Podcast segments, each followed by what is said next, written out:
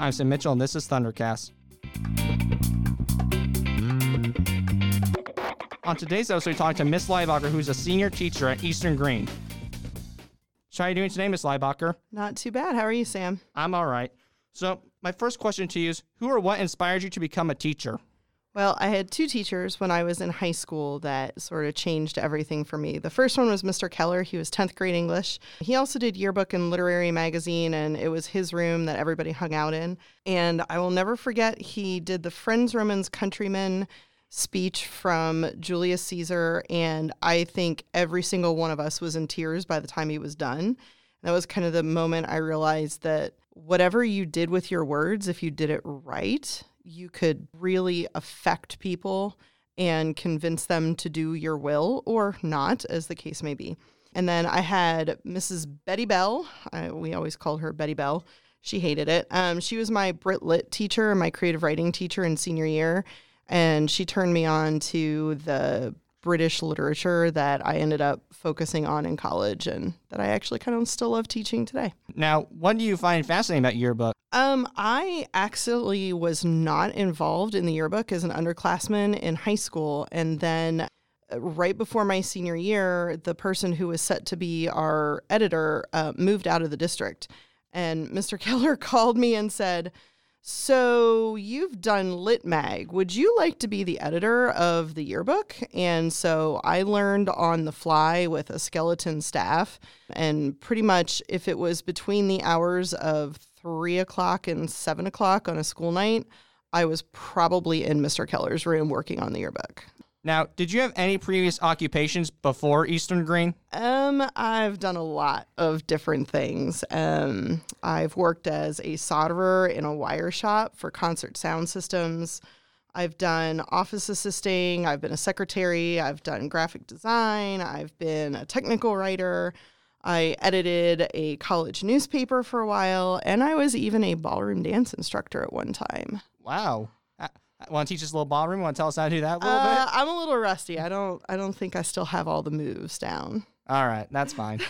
now, out of curiosity, how did you come figure out about Eastern Greene? My husband's from Bloomfield, and we were living in upstate New York, and we knew we wanted to move home once we had my older daughter. And he got a job at the Monroe County Public Library, and I was frantically looking for a teaching job, which is hard to do in the middle of a school year. And the day that my husband drove the U Haul away from our house in New York to move out here to Indiana, there was an English position posted on the Eastern Greene website. And a friend of my sister in law's emailed it to her. She emailed it to me, and I think it was maybe two hours before I had my resume out and on Mr. Lewis's desk. So Is there anything that surprised you about Eastern Greene? well, I mean, we spent a lot of time visiting Greene County, and we knew that we wanted to live in this district and raise our girls in this district.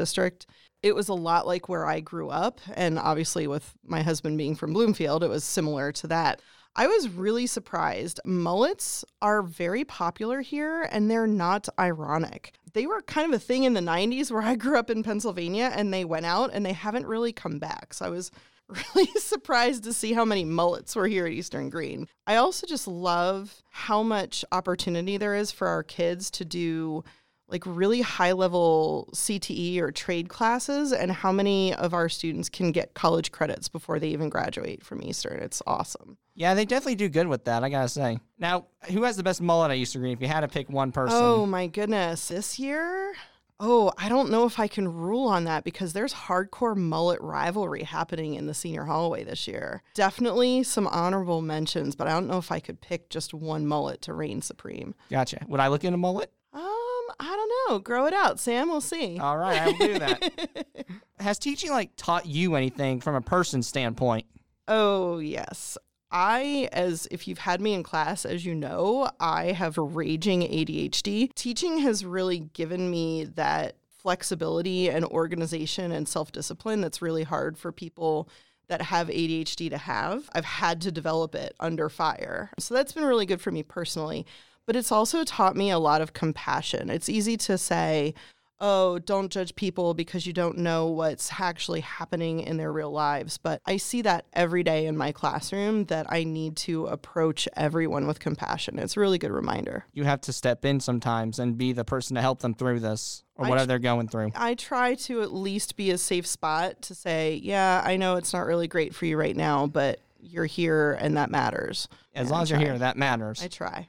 You definitely do try. Now, you also, before you taught English, taught sophomores, but they had to move to senior year. So, what is the difference between teaching sophomores and seniors? Uh, We have a kind of a running joke that at the beginning of the school year, juniors are just sophomores with a tan, and seniors are just juniors with a tan. What do you mean by that? Sophomores are still a little bit sweet and a little bit goofy and a little bit, I don't want to say childlike because that's not what I mean, but they just bring an intensity of attention to things. Seniors are a little cooler, they're a little smoother, they've started to figure the world out, and they're really growing into the people they're finally going to be. So they're just the same, but older. It's just the one who understands the world better than the others. Yeah. And well, sophomores like to goof off and then do all their work at the last minute. And some of the seniors have figured out to do their work first and then they can chill afterwards. But that's a lesson everybody has to figure out somewhere. They gotta learn it the hard school. way. Yeah. They really Seniors have mostly learned that lesson by now. I think they did. I think I have at least. So, now how do you help students in and out of the classroom, or how do you try to at least? I try to figure out if my kids need anything. Like, if you need school supplies, I've always got a stash in my room. If I don't have the supply you need, let me know and I'll grab it for you from Teacher's Warehouse and stuff like that. In the classroom, I just try to get to know my students and figure out what they need from me instructionally. If I can see you're having a bad day, I try to give you some space to cope with whatever's bumming you out before I try to make you focus on English. I always just try to meet my students where they're at and then help them go from there. You try to like develop the connections with them that they so deserve. I do try. I don't always make a connection with everybody, but No, but I try to know a little something about. if you make one per student happy, you're good to go. Yeah, I'll take that one for the win. Yeah, you'll take one for win, one day at a time, right? Yep. In your curriculum, what's your favorite thing to teach? Well, I'm a huge Brit Lit nerd, so teaching senior English is perfect for me because I love British literature mostly. So it's really hard for me to pick just one thing. I liked when I was doing sophomores, I had a lot of time to do like creative projects at the end of novels that we read. I loved the mask projects that we did at the end of Lord of the Flies or the Deadly Sins project for the Scarlet Letter. But in Britlit, it's really the literature. I love Beowulf, I love Chaucer, I love Shakespeare, I love all those things that often give seniors fits in English. It, yeah, you probably like to torture us sometimes as well. Oh, maybe a little. I don't think a little. I think sometimes a lot. but anyway, Shh, don't Okay. tell them that, Sam. okay. so now with British literature, actually, probably with British literature, you'd also do that big Arthur project. Yes, How- I, how- I don't always do that, but it, this year we're doing it up. How do you think that's going actually so far? It's I think it's working out so far. I have had really interesting conversations with a lot of my students and stuff I just plain didn't know about authors that I've been teaching for years. So my students are uncovering really interesting information that's kind of changing how I view the literature that I know and love from our curriculum. So Yes, definitely. For my author, I- picked James Herbert, and I'm already learning a lot about him and why he was a really good horror author. Yeah, and he's somebody I hadn't ever heard of before because we spend a lot of our time before the 20th century. So um, I love that I'm learning about modern British authors too. Definitely. I, I wanted to do something new. I didn't want to pick something from the board. It was nothing against you. I just want to try stand out Oh, from the I thought it was a great choice. Thank you. So now also, I think something that people love about you, and I think why this school is loves you for is probably you got one of the biggest personalities at this school, and I totally mean that as a compliment. So, and I love it too. Some days I need that. So, but have you always had that enthusiastic personality? If not, did it develop over time?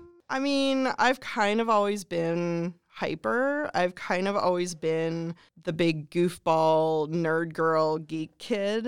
But I really love what I do. I love being a teacher. I thrive on being here and seeing my students and watching kids grow. And in a small school like Eastern, I can watch people year to year to year to year, and kind of everybody knows everybody. So it's a natural fit for me. And I love being part of the hype squad because I know how much I need somebody to cheerlead for me some days. So if I can hype somebody up on a day when they need it, so much the better it works out. It does. Now I know some of your famous catchphrases like rotten noodle. I remember that one. Don't be that kid. Don't be that kid. Which is your favorite though out of the ones you Um, say, or it could be one of those two, any one you say. Rule number one is no bleeding, puking, or dying in Mrs. Leibacher's class. That's your favorite? That's my favorite because those are things we just don't do in my classroom. Got it. Yes, ma'am. what is the most rewarding and most difficult part of teaching? I, they're kind of two sides of the same coin. I get to see kids growing into who they're going to be every single day. And I joke about it, but I'm a blubbering mess at graduation because I've gotten to know you and I've gotten to watch you grow into who you are. And whether we get along all the time or not, I care about my students and seeing them hit that stage and get their diploma, whether it was easy for them and they're going on to college or whether it was hard for them and they're just barely getting out of here. It is no small achievement. And getting to be a part of that is super awesome. After 12 years of school, I bet, honestly, it, it is an achievement. I'm about ready to graduate myself. It really is, and it's it's nothing to be disregarded for anybody. It's a huge achievement, and I'm just so proud of all my kids every year. Thank you. It's not easy because some don't make it there. And that's Yeah. hard, but And that's the hard thing is that so many of my kids have so much life going on that school is really hard for them, and I hate to see those kids struggle. And I do too. Believe me, I hate Yeah. it myself. Now, out of curiosity, with that, I know recently we had like a community incident, which we won't, we won't get into Mm-hmm. details, but when incidents like those happen, or like, because I bet other incidents have happened in the past, Mm-hmm. Yeah. how do you help those students? Same thing I do every day, just try to be a safe space for whatever the kids need. If you need some downtime, I try to be the safe space for you to get it. If you need somebody to say, I see you and I notice you and I care about you, then I'm going to be that teacher too. It just all depends on that student. It Yep. really does. Yep.